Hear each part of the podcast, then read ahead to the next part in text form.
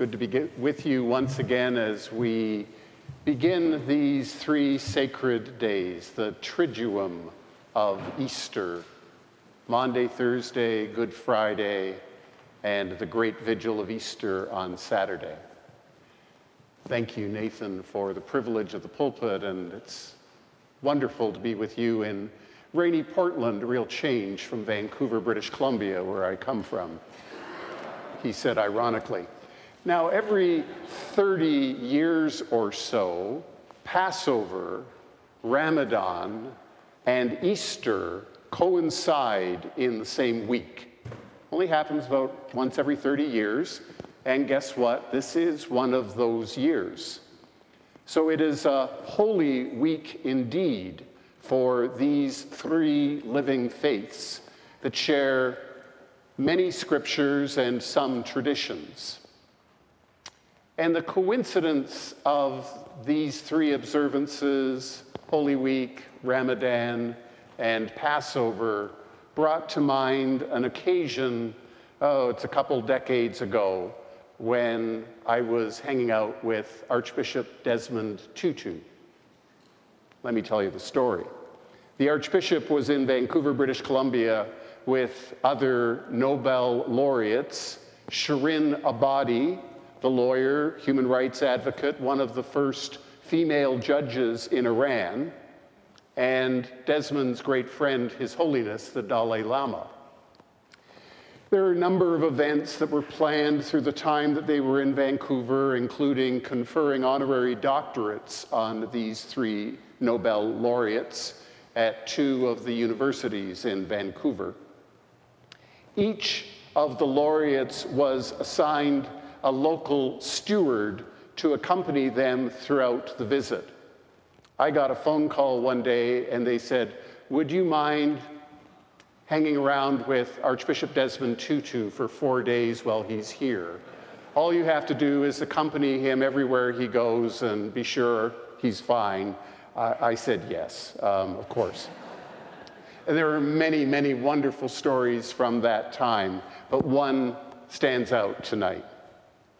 We were on our way, uh, he and I, and it was kind of interesting. He, uh, we, were, we had a driver, uh, a police officer, and a nice car, and uh, the Archbishop refused to sit in the back seat. Uh, he did not want to be seen as being chauffeured around, so he sat in the front seat.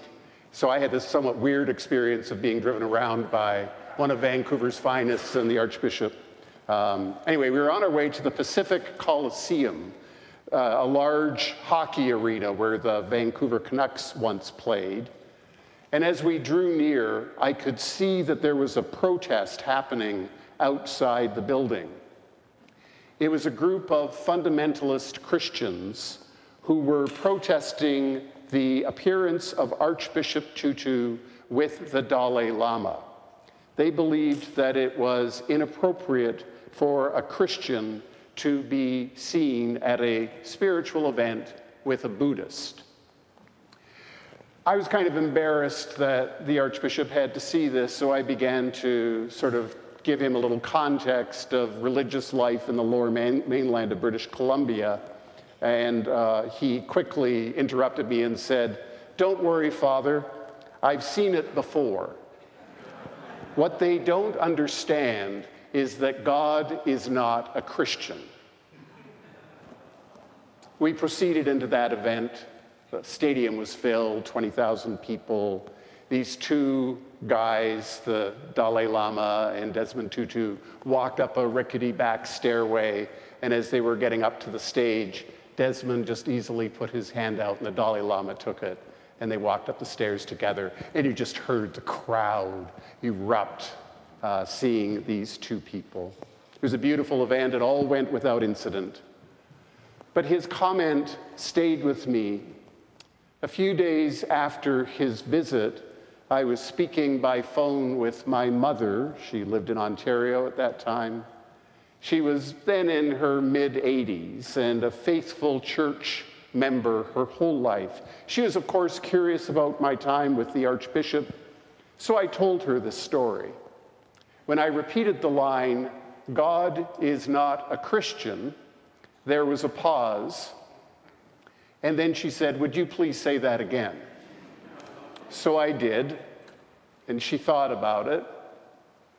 And in conversation a couple days later with one of her friends around the same age, similarly devout Christian, uh, my mother said, uh, Peter told me that Archbishop Tutu said God is not a Christian. And her friend laughed and said, Well, of course he's a Christian. Didn't get into the gender thing at that point. But for my mom and me, something shifted in our minds and our understandings with Desmond's comment. I never thought about Christian faith exactly the same way again. Indeed, I doubt that it was Jesus of Nazareth's intention to be the founder of a religious faith. He lived and died a Jew. He would have been very familiar with the Passover account we heard as tonight's first reading. Like all observant Jews then and now, the account of the Passover, when they left their lives of slavery in Egypt, would have affirmed that God is in the business of liberation. God is in the business of freeing oppressed people. Over the centuries, you know, we've made Jesus so churchy. I remember a liturgy on a Maundy, Thursday evening where the preacher said something like this On this night, he said somewhat piously, when Jesus ordained the apostles and presided at his first celebration of the Eucharist. And I thought, oh God, no, give me a break. That, that's, that's not what happened, I don't think. I mean, even tonight's first hymn, which I love, I love the tune by Gibbons, but it's, it's really problematic. Thou who at thy first Eucharist didst pray that all thy church might be forever one. Well, it wasn't a Eucharist, I don't think. And I'm not sure he was praying for the church in any way that we understand the church, because it didn't exist then. I can't imagine that he was praying for Christian unity amongst the denominations. The unity that he sought was a deeper unity, the unity of the whole human family, a unity that went beyond religion, a unity that we know in loving service. Your wonderful presiding bishop, Michael Curry, gets it right, I think when he affirms that Jesus was not about founding a religious institution, rather, he was about starting a movement, the Jesus movement, as Michael calls it. A movement that's about liberation and freedom, a movement that's about healing and reconciliation. In short, a movement about the way of love. Tonight of all nights, this is so very clear the gospel reading ends with these words from Jesus I give you a new commandment that you love one another just as I have loved you, you also should love one another. It's from this text that today gets its name Maundy, short for mandatum, commandment. Love one another, not just love the Christians.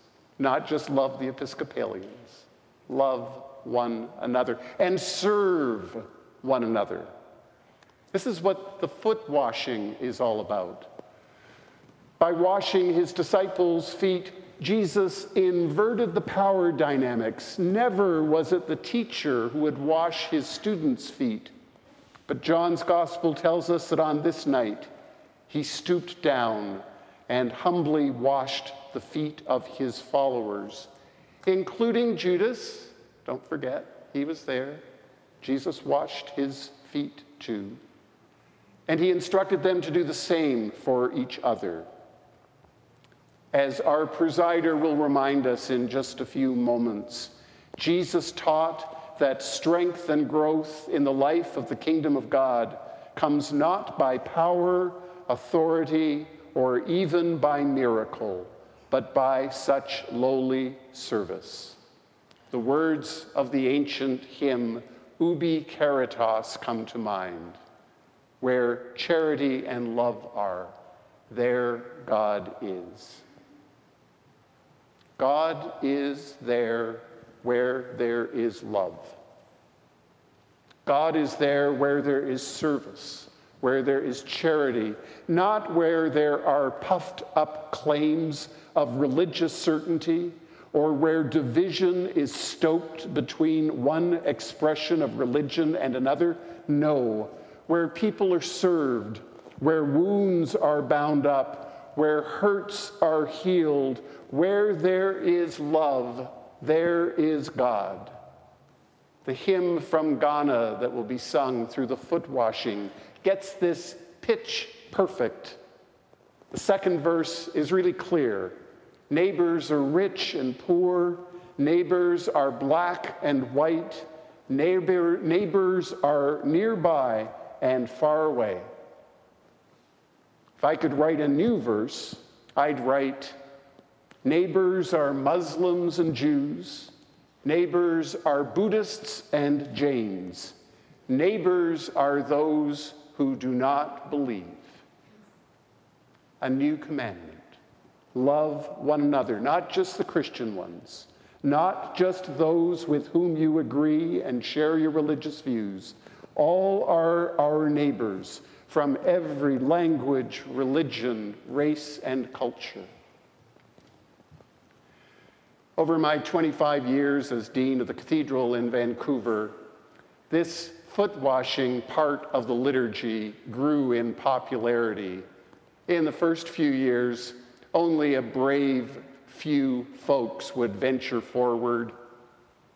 I wouldn't say we had to bribe people, but we had to put some undue pressure on some kind folks to have their foot washed, their feet washed, to wash somebody else's feet.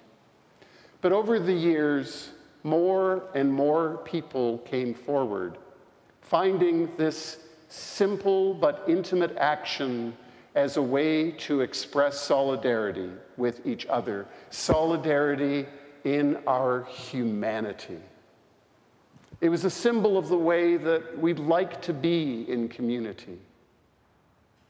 But it took a long time. It took longer and longer every year the choir sort of sang the whole music library and still would run out of stuff. And we had to omit other parts of the liturgy to keep the liturgy not to go on all night. Particularly, we omitted the prayers of the people. Now, this one year, I remember I was the presider at the liturgy, the first person to wash somebody else's feet, and the final person to get my feet washed. And having, when I had my feet washed this particular evening that I'm thinking about, the liturgy had already gone on quite a long time. I thought I don't really have time to put on my shoes and socks, so I'll just go barefoot to the next thing, which was the peace. So I walked barefoot in front of the altar, said, The peace of the Lord be always with you. And in that moment, I remembered the story of Moses at the burning bush, told to take off his shoes because he was on holy ground. Dear people of God, we stand on holy ground this evening as we reverently remember the last earthly night of Jesus, his prayer that we all may be one, and his commandment to love one another. We stand on holy ground tonight as we imitate him in this act of loving service. And then after communion, we watch as he's left alone, betrayed, forsaken. In his humanity, we see the God who is beyond religion, inviting us to be in solidarity with the suffering ones of the world. And let us do that as we have opportunity, hand in hand with our siblings in Islam and Judaism. For this week is holy not just to us, ubi caritas et amor Deus ibi est. Where charity and love are, there God is.